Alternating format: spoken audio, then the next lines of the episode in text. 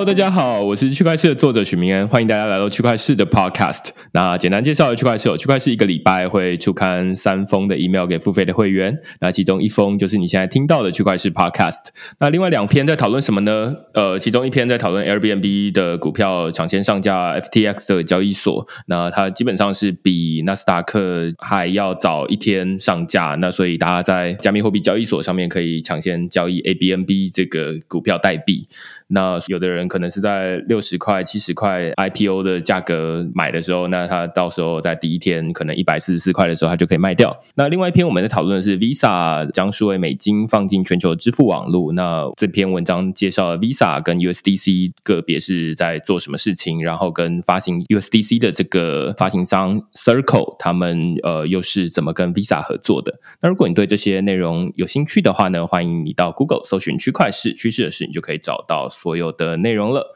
也欢迎大家用付费订阅来支持区块市的营运。那我们今天非常高兴哦，就是岳阳连线到新加坡来，然后找到一个我们可以说就是潜伏在这个量子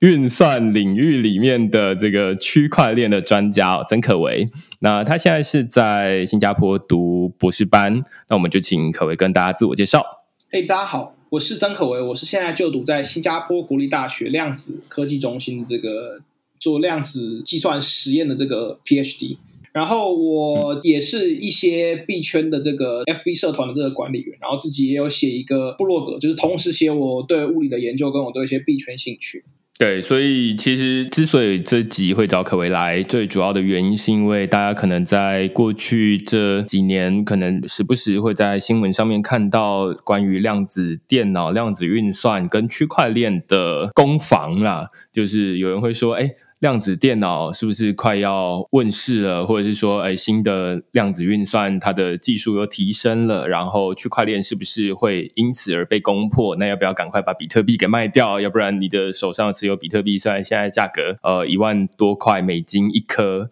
虽然很高，但是哎，如果量子运算出来的话，它会不会就把这个据说很厉害的电子支付系统给打爆？我自己不是量子运算的专家，所以我们就找到可为来跟我们聊聊，就是哎，什么是量子电脑？然后它现在的发展进程又到哪里？那对于区块链的威胁又是哪一部分的威胁？这样子，可为要不要你先简单介绍一下，就是说什么是量子电脑？然后它跟我们平常在用的这种一般的电脑有什么不一样？我觉得一般我们常知道的电脑就是它可以做各式各样的加减乘除，然后可以去算，就基本上我们所熟知的所有一切。但是量子计算它赋予了就我们已知的这些计算一些比较神奇的性质，就包含了东西可以同时处于在零加一的这个叠加态啊，以及这个东西它可以这个部分不只是整体的这个加总，而是说这个部分之间会有很神奇的关联的这个纠缠态，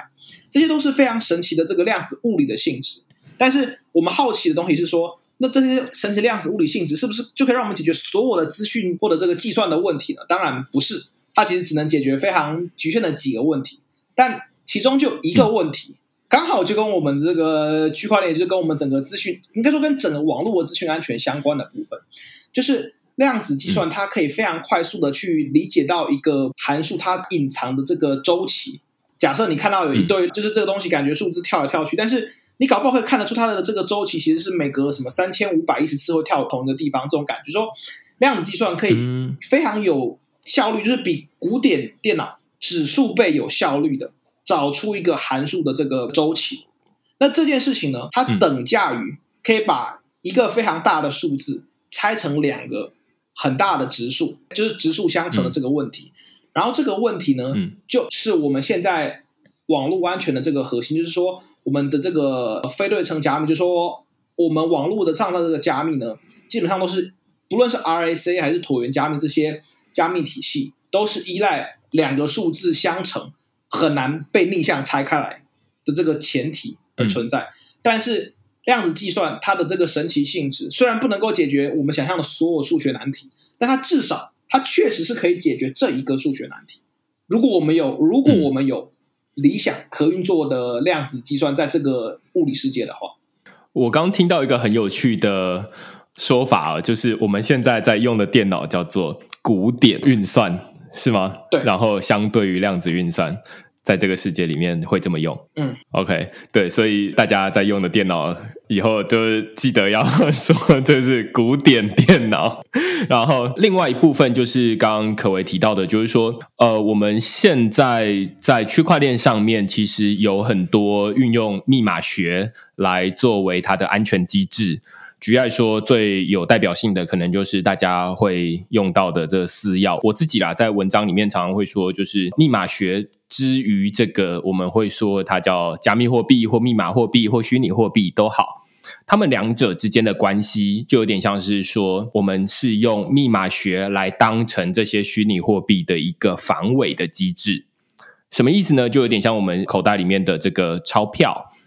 它的防伪机制是浮水印、镭射标签，只是我们现在到了数位的世界里面，那我们基本上这个浮水印、镭射标签是避免别人能够很简单的创造出一个假的钞票，然后以假乱真嘛。那在数位世界里面，我们就是透过密码学来做到这件事情。好，那在刚刚可维也有提到，就是说，哎，这个量子电脑它很擅长找规律。我们现在其实任何的这种，尤其是在加密货币领域里面，如果你曾经有在 App Store 或者是 Google Play 里面下载过钱包的话，在钱包的第一步，通常都会叫你记下一组，无论是助记词或者是它叫私钥。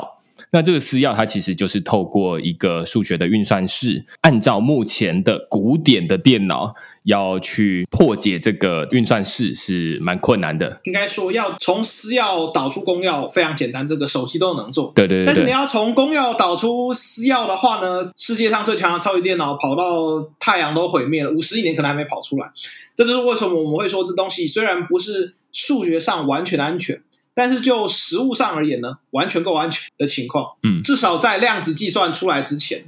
嗯，对，对对对，所以它其实就是透过一个密码学的方式来确保，就是说啊，那我们都可以透过私钥，然后来推算出公钥，然后再推算出地址，所以这其实是三个前后关系啊，就是这个钱包会自动的给你一个私钥，然后这个私钥它会自动的帮你推算出你的钱包地址。那当然，例如说，我现在要转钱给可维，那可维就要把他的钱包的地址给我嘛。那我就拿到这个地址之后，我就可以转账给他。也就是说，现在的做法就是说，那我不可能拿到这个地址之后，我就可以推算出可维的私钥，要不然我就可以拿这个私钥去进到他的钱包里面，去把他的钱给转走，然后自己转去给别人了嘛。那这个是跟我们现在的密码学有关系，就是说他。确保这个是没有办法逆回推的。那刚刚可为提到，就是说量子电脑很擅长去找到这些规律。那于是他就让这个刚刚说没有办法，其实也不是完全的不行，他只是说很难。那量子电脑它很擅长找到这个规律，它就有可能用一个很高效率的方式去找到。哎，你给我一个你的转账地址。我就知道你的私钥哦，那我就可以进到你的钱包里面去把你的钱转走，是不是可以这样说？没错，就是加密货币它整个系统，它有它的安全性取决在，就是说，呃，首先是我不会可以凭空创造出假钱，就说至少目前没有人印出假的比特币，然后还通过整个系统的这个矿工的验证，这件事没有发生过。所以第一件事是不能创造出假钱，但第二件事就是说呢。我要确保只有我能够花这笔钱，就说就算我有真钱，但如果我的真钱别人可以把它花掉，那这这系统还是不够安全的。所以就是说不会有假钱，而且只有这个资产的持有人能够花这笔真钱。这件事情可以说是区块链世界或者整个广泛的加密货币世界的这个基石。那量子计算它在这个方面，它有可能可以，应该说基本上只是时间问题。它可以把目前现行的数位签章的这个加密形式，你可以从公钥逆算出私钥，这基本上是理论上可行的，而且确实会影响到整个资产的这个安全性。对，所以我们通常会说，密码学它有点像是一个盾啦，呃，量子运算它有点像是个矛，然后哎，现在盾比较强，于是我们就用这个盾来保护这整套加密货币的支付系统的安全运作。或者是确保你的私钥只有持有私钥的人才能够动这笔在区块链上面的金钱。那但是现在量子运算发展的越来越快嘛，或者是说它进步的越来越快，或者是说它现在有越来越多新的技术出现，那于是就会说啊，那这个毛越来越强了，那于是我们就担心说啊，哪一天毛它突然可以戳破盾了，那该怎么办？嗯，这件事情其实大家不太需要太担心。那这件事情我也可以讲下我自己跟币圈的这个接触这个历史。我自己是在前一波牛市二零一七年年中的时候到这个币圈，然后也是有两个不同方向的这个朋友的关系。一个方向就跟这个区块链的作者许明恩比较接近，就是说有一个学长就是说要不要挖矿，这个非常正常。就是那个时候以太坊一年暴冲一百倍，大家都觉得就是要把那个 GPU 出来挖矿。这方面呢，我跟大家是比较接近的，没什么好怀疑。嗯，另外一方面是比较有趣的是，有一个数学系的朋友，他要说。你有没有看到最近有一个专案？这个说他的东西抗量子计算，就是那个时候我对加密货币完全不熟。然后首先不熟加密货币，然后也不熟什么叫加密货币抗量子计算。呃，我知道什么叫量子计算，所以我就把前两个问题拿来研究。这也是我加入币圈的这个理由。那个时候是二零一七年，就是我现在待的这个单位，呃，NUSCQT 有一个教授，他就非常乐观的开始想象有没有办法去破解这个比特币的这个现在的这个数位签章系统。他那个时候就是假设。呃，如果到二零三零年的时候，如果我们的系统规模或许可以放大一百倍，就是说量子位元的数目上升一百倍，然后量子位元的控制准确度也上升一百倍的话，或许就有机会。就是说，我们刚理论上谈论说它可以做到这件事，但是硬体上面它到底是怎么样？那这件事情早在一七年的时候的估计就是，哪怕是这么乐观不食人间烟火的做理论的人都说，至少二零三零年。那我只能说，我因为我自己是做实验的人。我可以说，这是量子计算中最困难的一个问题。就量子计算有一系列的问题，然后能够破解现行的加密系统，包含了比如说网络上的这各种这个非对称加密，以及加密货币中的这个非对称加密是最难的。所以它绝对不会是大家就是比如说隔隔天打开新闻，或者说隔天打开钱包钱就不见，这件事不会发生。如果你的钱包打开来钱不见，通常是自己私钥外泄，不是有人看到你的公钥把它算出来。这件事情在我可以说未来十年是不会发生的。对，我觉得这个很好笑，就是呃，基本上我们现在在讨论的就是说，呃，这个系统是不是还安全啦？那一部分当然是你的私钥会不会被别人给算出来。我觉得这蛮像是我们日常生活中，就是说啊，你的银行里面的钱不见了，通常不是系统坏掉了啊，是你的那个密码自己掉了，然后你的卡掉了，然后被人家拿走了，这样子，这比较可能发生。对对对对对对对。那呃，我觉得这其实也是只有可为比较专家的人来告诉我们说，哦，其实即便是在非常理论派的教授，而且他在极其乐观的假设之下，也是二零三零年才会对对对对，所以。基本上我们可以说，好，那它至少在未来的十年里面，你大概都不用急着把比特币卖掉。应该说这件事情主要就是说，比特币它没有预期会想要做这个它的数位签章的升级，就说这个社群要有共识，这是一个问题。它不是隔天要解决问题，但它必须承认它是个问题。因为就是举一个另外一个很大的加密货币的，就是以太坊，他们是有计划在之后会把他们的签章升级成抗量计算的签章。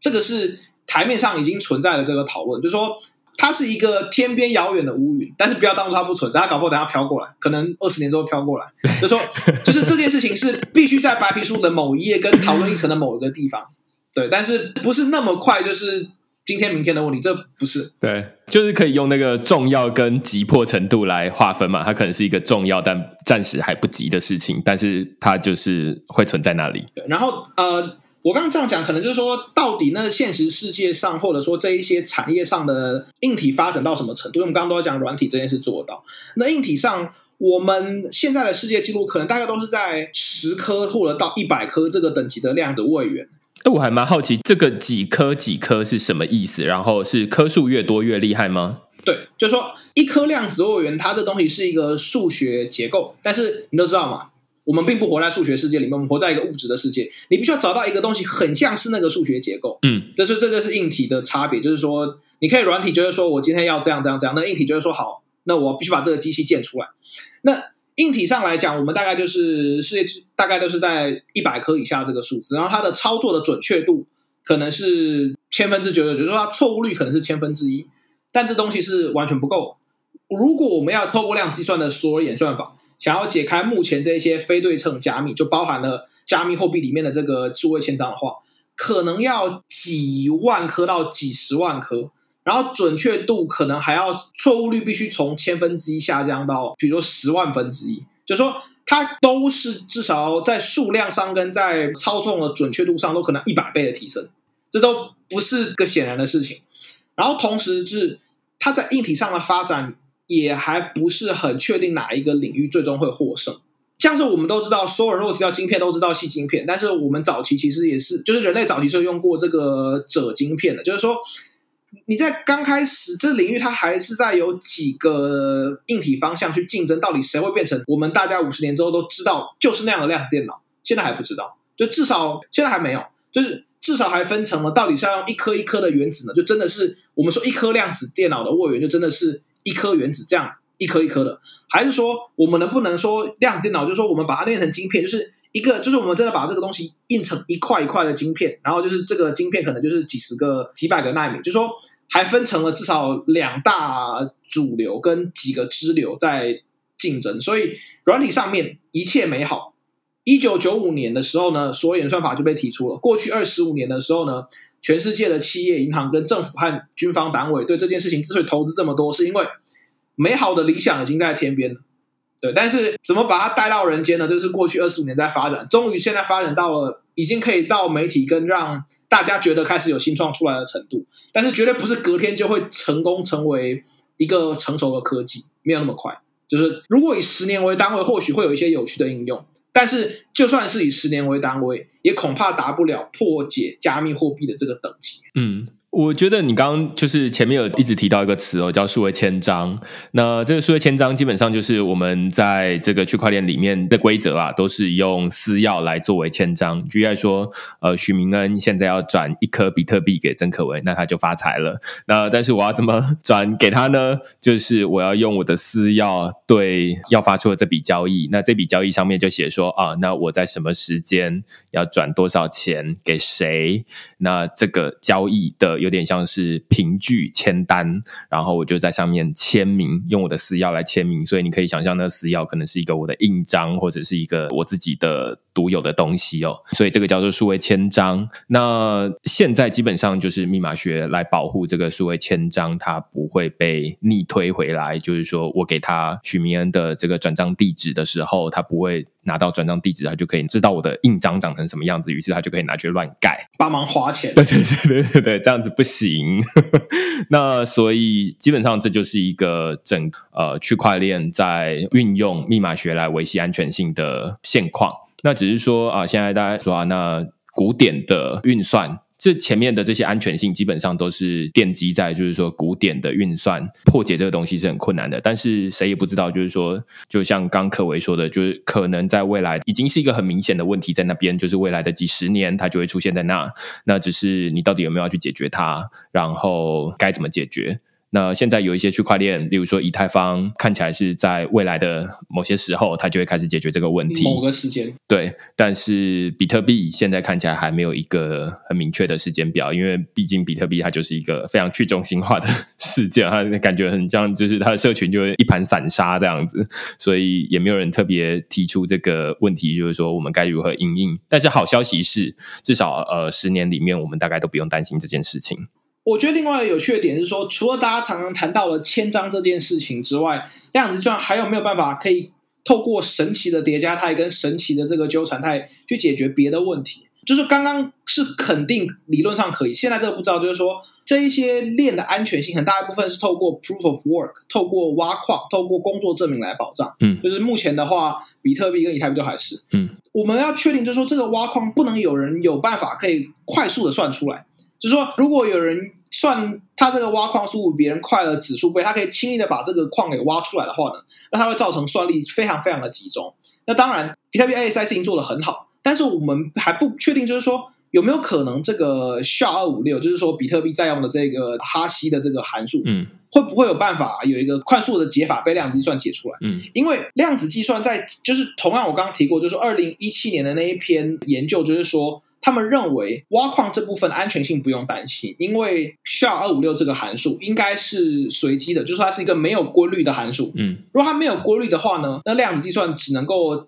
加快个一点，不能加快非常夸张，嗯所以应该没问题。嗯嗯但是如果有人可以找到这个某一些挖矿，比如说比如说不是 shop，有人用别的函数来挖矿，如果某某一些加密货币它的这个 proof work 不是那种那么随机的这种呃函数的话，嗯，那搞不好量子计算可以从中获得非常快的加速。对，那这样你搞不好你用一台量子电脑挖，等于别人整个网络在挖，那你答案就是说，那你直接五十一趴攻击，嗯这这样的话它的安全性也没了。就是说，我们刚刚谈的安全性比较多，第一个部分是在谈论只有我能够花钱，嗯但第二部分就说有没有可能我钱花出去之后，这个网络公司直接不 broadcast 你的，或者是他直接去挖他想挖的东西。这部分呢，我们基本上相信这一些 proof work 的东西应该真的是很随机的，嗯。但是没有人证明它不是，所以我只是说，就是大家常想在币圈的时候，就是个体上的安全性跟这个整个网络的安全性，所以我们会肯定个体的安全性绝对会受到一九九五年提出来的所有演算法的威胁，嗯。但是整体的安全性在挖矿上面是不是真的不会有影响呢？看起来是不会，但是这件事情没人说得准，所以我先补充一下。了解，所以其实我们是不是可以这么说，就是现在密码学，当然区块链里面有很多地方用到密码学来维系它的安全性。那量子电脑真正威胁到的是说，在密码学底下有一些可能是比较随机的，那这些就量子电脑它擅长的是找到它的规律嘛，找到它的周期性嘛。那如果那个比较随机的，其实量子电脑的帮助不大。那但是有一些密码学它是比较有周期性的，它很有可能被找到规律。隐藏的周期性，对，嗯，就是说它不会是那种比较显然的周期。它虽然是隐藏，但它还是有周期，就对，嗯，只是很困难去获得。那例如说私钥这种呃公钥回推私钥的这种事情，它可能就是其中一个量子电脑可能会对它产生比较大影响的领域。绝对，而且其实这件事情在现在的时候，我们都知道，我至少可以肯定，美国的情报机构，或者说或者各国情报机构，都会直接去测入网络上面有的这些加密的封包，然后等待我们二三十年之后，这个量子计算出来之后呢，直接把它破解。就说这件事情为什么它这么重要？原因是说，不是到它出来那一瞬间才会是问题。就说理论上，现在所有已经 broadcast 到网络上面的东西，就算现在是加密的，它未来都不见得会安全。那当然，一个比较简单的做法就是说，你在那一天真的到来之前呢，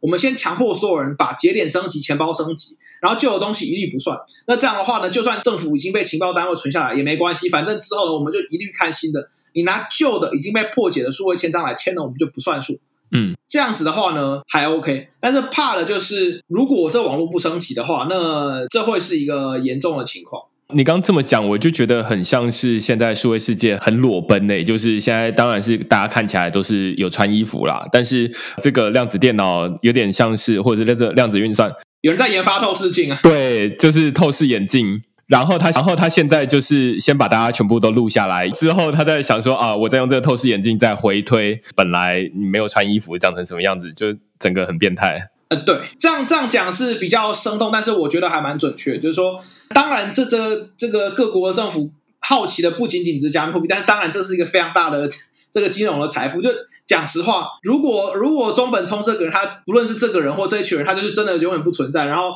比特币永远没有办法创造出一个共识去做系统升级。那我们就会看到链上面那些大额的地址，假设那个就是中本聪的地址，搞不好一个地址就是五十万颗，这整个网络它会变成一个非常尴尬的情况。尤其是那种如果人还活着的话，或者说是那至少在做系统升级的时候，你可以跟着升级。但如果像中本聪这种直接消失，就算之后比特币真的升级，就说，哎，某一天 Bitcoin Core 达成共识，二零三零年一月一号之后，大家全部用新的签章，然后我们有一个搬迁的时刻。问题是，那不搬迁的东西，难道你要直接把它烧毁吗？所以，我觉得这对长时间来讲，就是至少在转移完签章这个过程，都不能说这个东西是完全体，你可以放了去睡觉。这是我比较想要强调一点。那当然，这可能是个二十年的步骤，但是我们假设大家，包含我跟听众这样，都希望这个网络可以活个千千百百年的话呢，那它应该是要至少它不能够在二十年之后就受到这种很突然的打击，然后就不行。所以我觉得这是一个长远发展的一个真的需要担心的问题。对，我觉得现在看起来就是，如果我们站在制高点啦，就是看两边哦，一边是以密码学为安全性保护的区块链，那当然他们有一些区块链，他们就已经升级了，例如说有一些新推出来的区块链，或者是它甚至不是区块链，它可能是比较其他的技术结构来推出的这样的新的分散式账本技术，那他们当然就是一开始就。知道说未来总有一天会有量子攻击这件事情，所以他们一开始就做抗量子的防护。呃，我们可以举个例，就是说，IOTA 从 Day Zero，就是它从它推出的那一天，就是用抗量子计算的千章。那当然，它就造成了一些使用者体验上的不方便。但是，嗯，有是有这样的专案，从它的 Day One 就直接把这些事情变成它的出厂设定，所以它可以避免有朝日我们要升级的时候呢。有一些大户或者是有些人就是不升级，钉子户，这会比较尴尬一点。但重点是这些人不升级，你又不能够就是说把他们的钱给烧掉，因为 但是如果你不烧了，他搞不好之后量子计算出来，他们就直接把这些人钱给拿走，因为账本都在都在网络上面，所以这会形成一个两难。当然，这两难在够新的网络应该不是个问题，因为使用者还不多。但是对于那种知识体大网络，真的是需要形成共识，跟让使用者去注意到这件事情。这当然就是比较去中心化的网络会比较麻烦一点，尤其像比特币这样，它就是真的是一个群龙无首的区块链的社群哦，就不知道到底谁说了算这样子。那于是就难免会遇到彼此的意见分歧，大家要达成共识是非常困难的。那于是你说要升级，我说不升级，那于是到时候又有很多奇奇怪怪的事情会发生。那这是基本上是以区块链为首的这个社群，会以他们在防守的时候。会有遇到这样的问题，就是大家争执不定，不知道到底该不该升级。但是其实我们来看另外一边，就是量子运算这边，刚刚可维也有提到，就是说，哎，现在在量子运算里面，虽然是分成软体世界跟硬体世界啦，那在软体那边，大家都是走的非常理论，就是说理论上应该是二零三零年，然后非常乐观的情况之下，我们就能够做出什么事情。理论上且很乐观是二零三零年，对对。对，那所以这基本上是乐观的乐观了。那但是我们走到实物一点的话，就会发现说啊，那其实他们在实作上面其实还有分成两大主流跟其他的支流，所以基本上他们之间还在内战，就是不知道到底最后应该是该由谁出来代表，当成一个变成一个主流，一统江湖这样子了。基本上是。这两大主流可以说就是神仙在打架，因为大家比较常听到的相关讯息，一般都是听到 IBM 啊，听到 Google 的这些部分，他们都是用量子晶片的方法来做。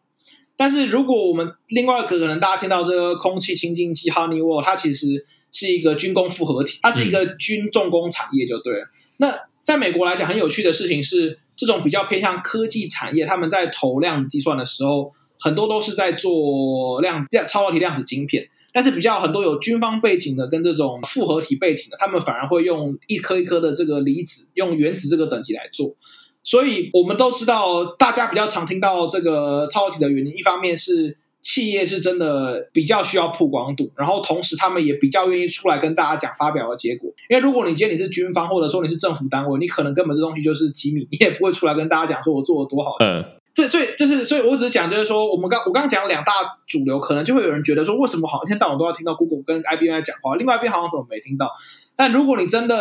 上网去查，你就会发现，这个洛克希德马丁或者是哈尼沃他们都绝对是。很值得令人尊敬的存在，然后他们也不需要跟媒体，就是说我做了很多，所以我可以跟我上面的这个研究部门要更多的钱，他们就可能直接跟美国政府或国防部拿钱，那也不需要再再出去发这种媒体文宣，对不对？对，所以我觉得这还蛮有趣的，就是很明显，就是只有专家才会知道的东西。我就像我们就大家就不会知道说，量子运算就都是一个东西嘛。其实你仔细会去看，他会发现他会分很多的支派，然后背后其实有不同的大企业在支。持，那他们之间还要先打一架，之后再决定谁能够代表这个世界出来，这样子。代表这个世界，大概就跟当初就是我们现在的人非常熟悉，所有的东西都是细晶片，但是其实早期是有这个锗晶片，就说你那个元素周期表那一直列拉出来的话，这个碳系锗其实细跟锗都是可以拿来做半导体，然后他们其实早期有很直接的竞争。后来我们选择了戏，一切都围绕着戏。但是如果时间拉到一九五零年、一九六零年，其实这件事情也也没人说那么准。就是量子计算在现在这个二零二零的时间轴大概接近一九五六零年代，这个大概是差不多。所以你到一九八零年的时候呢，一切就大势已定了。但是现在还没到那个时候，所以硬体之争还没有结束。软体的部分呢，非常乐观，大概是可以说对这个领域的小小的总结。我我觉得这这是蛮清楚的哦，因为就是现在我们绝大多数，像我自己，就是对于区块链这个领域比较熟悉，但是对于说，哎，要攻击你的这一方，到底他们做到哪边？都还不是很熟悉，那我们现在就是哎，有专家来告诉我们说，哎，这个其实还要有十年、二十年，而且呃，软体总是比较容易，或者是理论上比较容易，但是实物上要把它实做出来，这要花很多时间，总是困难，而且花很多钱。对，所以这基本上我们可以这么总结啊，就是说，好，现在至少在十年内，当然大家还是会听到，就是说，哇，量子攻击要打爆区块链了。但是我们大概可以这么回他，就是说，哎，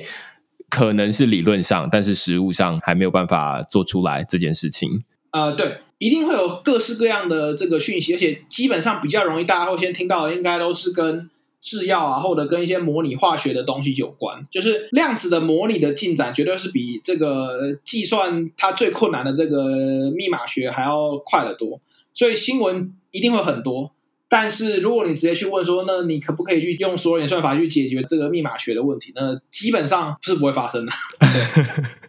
对，那另外一部分它就跟区块链比较有关了，就是说，好，区块链这边代表是防守方，那它到底底下有一些是可能比较有隐藏性的周期性的，那当然用古典的运算是比较不容易算出来，它要花非常久的时间，然后非常低效率。那但是也有一些是比较。没有周期性的，那这个就是量子电脑有没有出来，对他来说其实也没有太大的影响。那最有代表性的可能是你刚刚提到某一些区块链的 hash，就是杂凑，它的运算可能是比较没有代表性。例如说挖矿，就是说密码学保护了加密货币的不同面向，然后 proof work 的安全性就是透过它非常难算这件事情。那它的难算呢，只要这个它的 hash，它的杂凑值真的是随机的。那量子电脑的加速基本上不会有太大的差别，就是它不会变成说它一台可以挖一整个网络的这个算力就对，并不会。嗯。但是它在数数位千张有过滤这件事情上面，就基本上是大家肯定会是个本质上的影响。OK，所以感觉好像可以再说的更简单一点，就是说对于私钥。或者说数位签章，量子电脑可能是有威胁的，但是也要看这个区块链到底是哪个区块链。如果它一开始像刚刚说 IOTA，它一开始就已经有抗量子的设计的话，那当然就没这个问题。但是比特币可能危险一点。那另外一部分就是说，如果你提到也有人说啊，就是量子电脑它可能会打爆现在的说挖矿的电脑，那其实这个可能是多虑了。因为一般大家常听到就是说。他很会算，那到底他能够算什么？就是想说，要么不是算千张，要不然就是自己去一台就等于一个矿池，这这是常见的两个问题。那呃，我我来稍微就是讲一下，就是说，呃，其实今年就是在二零二零年的时候，美国这个呃 NIST，就是你可以说国家它的国家标准局，现在正在制定后量子密码的标准。就讲白了，他们正在规范，假设量子电脑存在，所有的通讯结构要变成什么样的密码学标准？这件事情已经进到决选阶段。所以，如果在这一两年之内，这件事情在决选确定了，那可能就会看到很多实际上城市码的实作。那接下来就可能你就会开始考虑到，会不会这些网络也想要直接去把这些结构直接拿来用，然后就可以改变他们这个签章的性质。所以，这其实对密码学的威胁，不仅仅只是威胁到加密货币的密码学。我们银行登录的时候，我们在我们的页面上面打账号密码，为什么不会直接被 router 给看到？这也是一个密码学需要保障的地方。所以这件事情它其实是影响的是密码学，当然因为影响密码学会影响到加密货币，但是其实是很多人就包含了 NIST 在制定这个后量子密码学的标准，很多不同的方案，大家都在努力让这件事情危机可以度过，让我们仍旧有我们不论是隐私还是说我们资产上的这个安全，就对了。对，我觉得这个结论还蛮好的，就是说，其实密码学它并不只是区块链的一个防御的机制而已，它其实在很多的不同的领域里面都有它的用途。例如说，我们现在的通讯加密啊，或者是不知道通话啊，或者是各种图片啊等等的。我记得一个统计上的数据是，网络上的流量大概有三分之一是加密，这还蛮合理的，就是。如果今天用的是比如说这个 Proton Mail，那就是 PGP 的端对端加密；如果你用的是 Signal，或者是你用 WhatsApp，那理论上你用的是 Signal Protocol 这个端对端的加密。那如果你今天你是跟银行做互动的话，那你基本上你可能就是个 RSA 的这个加密。对，所以整个线上世界都就是扣掉直接这种明文存在的部落格或者说明文存在的广告之外，很大一部分都是透过这个加密的形式存在。它不仅仅只是对于区块链这个金钱世界有影响，它对于人的隐私跟各个面向上都是有影响。对，所以我们。可能虽然这一集是从区块链切入，但是其实我们可以说它只是密码学应用的一小部分，而且是才刚兴起的。一个平行世界，就是只是它跟钱有关，例所以大家就会觉得说啊，这个好像比较危险。但是其实如果你再往上一层看的话，你就会发现说啊，那它其实影响的层面非常的广。你可能更担心的不是加密货币里面的这个私钥被破解了，而可能更担心的是你的银行的账户，就是你输入进去之后，有人从中间偷了一个你的密码，然后于是他怎么样做了什么样的方法，然后去把你。银行里面的钱领走了，大家银行里面的钱可能都比交易所里面的这个加密货币的资产还要多，所以这可能是大家更需要担心的事情。那量子运算出现，当然是大家会觉得说它可以解决世界上很多的问题，那尤其是它可以找到一些我们现在觉得看起来没有规律，但是哎。从他的一个特殊的眼镜哦，就是一个透视眼镜里面可以看到，哎，这其实是某一个规律，那他可以找出来。那于是他可以帮我们解决很多问题，但是他也同时带来很多的威胁，就是我们现在的防守已经不再有用了。对他来说，现在我们以为有穿衣服，其实在他看来就是衣不蔽体。那我们该怎么到那个新世界再把衣服给穿上？那是下一个我们要一起升级的问题。这样子，目前的看法是。我们不要用这种周期的加密的方法，我们可以用那种比较类似排列组合的方法。这种有一种目前看起来会成为标准的，应该一定会包含了一种东西叫金格加密。他的想法就是说，我今天有很多不同的这个向量，就比如说有一个指向 x 轴的啊，指向 y 轴的，指向 z 轴的。但是我们现在不是只有三个维度，我们现在不是只有 x、y、z，假设到一万个维度。然后我现在给你一万个向量，但它们不是都是单位向量。我们能不能够把这些向量排列组合，然后只选取其中某些向量，让他们最终的这个净长度，就是他们最后总和的这个向量长度是很小的。因为假设你今天你选的向量是，比如说你选的 y 轴，然后选 y 轴、y 轴、y 轴，那它的 y 轴就变很长，这不是我们要的。我们办法是我们办法选一个 y 轴，然后有一个比如说一个反向的另外一个轴，然后最后你把这一大堆东西全部加起来之后，它的这个总的向量值就很小。用一种更宏观的角度讲，就是说金格加密，它用的是比较像是我们排列组合来凑凑到一个很小的一个向量的这个总和，而不是说它是一个周期问题。嗯哼，所以它基本上是安全。就说，因为我知道不太可能之后所有的链都变成用这种 hash 的这种数位签章，因为 iota 它的数位签章在这个使用方面会变成每花钱一次就要换一个地址，每花钱一次就要换一个地址，使用起来不太方便。嗯，那有没有可能是既要安全，但是又要方便呢？答案是有可能。那可能我们就要等这个标准制定出来之后，就可以换成了这个金格加密这个标准。对，我觉得现在看起来就是说，呃，像这种比较有一个领导，或者是有人在带头的区块链，虽然它不是完全中心化由他们带头，而是他们有点像是 KOL 这样子，就是说啊，那他们说了，那大家就会比较相信。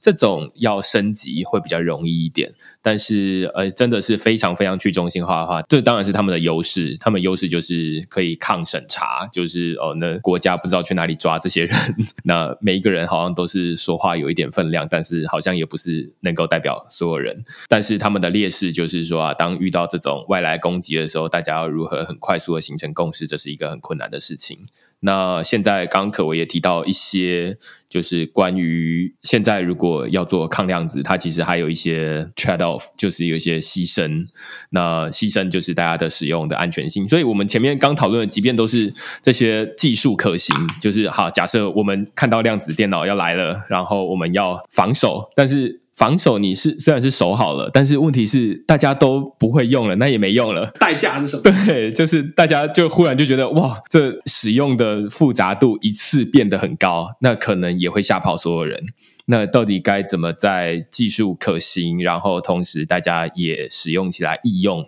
的中间取得一个平衡？这可能还要再下一步的问题，这样子。但是因为也刚刚提过，量子计算在实验上的进展绝对没有理论上的乐观想象的这么直接，十年就做到。所以这也不是一个直接火烧眉毛的问题，这个是慢慢研究。这应该是说整个网络世界会因为量子的挑战一起升级，只是相对于起来。今天政府机构说要升级，可能下一道命令让他所有的这个情报人员，或者是银行主管下一道命令，所有人就会做升级。但是如何在一个去中心化自治组织里面做到这件事情，那这这是一个挑战。就是这件事情可以影响到网络世界所有人，但是第二就是去中心化账本这个存在，没有一个人说我升级了就结束，他也不能够命令别人升级。他特别的挑战是在这边，因为量子计算影响了所有的。网络上会用到这个非对称加密的部分。嗯嗯，对啊，所以我觉得这真的是很像我们就是民主的国家，然后总是会有钉子户，那你好像也没有办法直接，当然也有一些特殊的情况会强制拆迁它了。但是在这个区块链的世界里面，就是你没有它的私钥，你就拿它没辙，那你就得再用其他方法去说服他。那这是一个非常特殊的地方。今天非常感谢可维来跟我们讨论这个量子运算跟区块链到底怎么防守。那我相信大家跟我一样学到很多东西啊，就是在这个领域本来一直都觉得说啊，好像一个模糊的敌人。那最担心的，其实大家最怕的，例如说怕鬼，都不是怕鬼本身嘛，而是说。怕那个不确定性，不知道它什么时候要来，然后不知道它长成什么样子。但是我们今天有一种，就是把量子运算看得更清楚，那你就比较知道说啊，那至少在十年里面，它好像不太会来。至少它理论上可行，实物上不可行。这还分成理论跟实物，然后在实物上面还分成，就是区块链到底是有没有周期。那所以这其实可以底下分得很细，而且最重要的。未必是区块链这个领域，而是大家日常生活中的通讯、金钱。那这都是影响更大的事情，所以大家当然会想办法去一起抵抗这件事情。那我自己也一直相信，就是说历史上的矛跟盾一直都是同时发展的，没有那种就是很强的矛，然后可以戳破世界的盾，然后它维持很长一段时间，而是说啊，那当有更强的矛出来的时候，就会有更强的盾跳出来来抵御这个东西。所以我自己对于量子运算看起来也是这样子的态度啦。那就非常感谢可维来跟我们分享这个我自己是觉得非常困难的主题，然后我觉得今天也把这个东西讲得非常的清楚。那如果你喜欢我们这集讨论的话，欢迎你在 Apple Podcast 底下给我们留言或评分，我们就可以知道说，哎，大家是不是喜欢这样子比较深度的主题啦？那就下个礼拜再见喽，拜拜。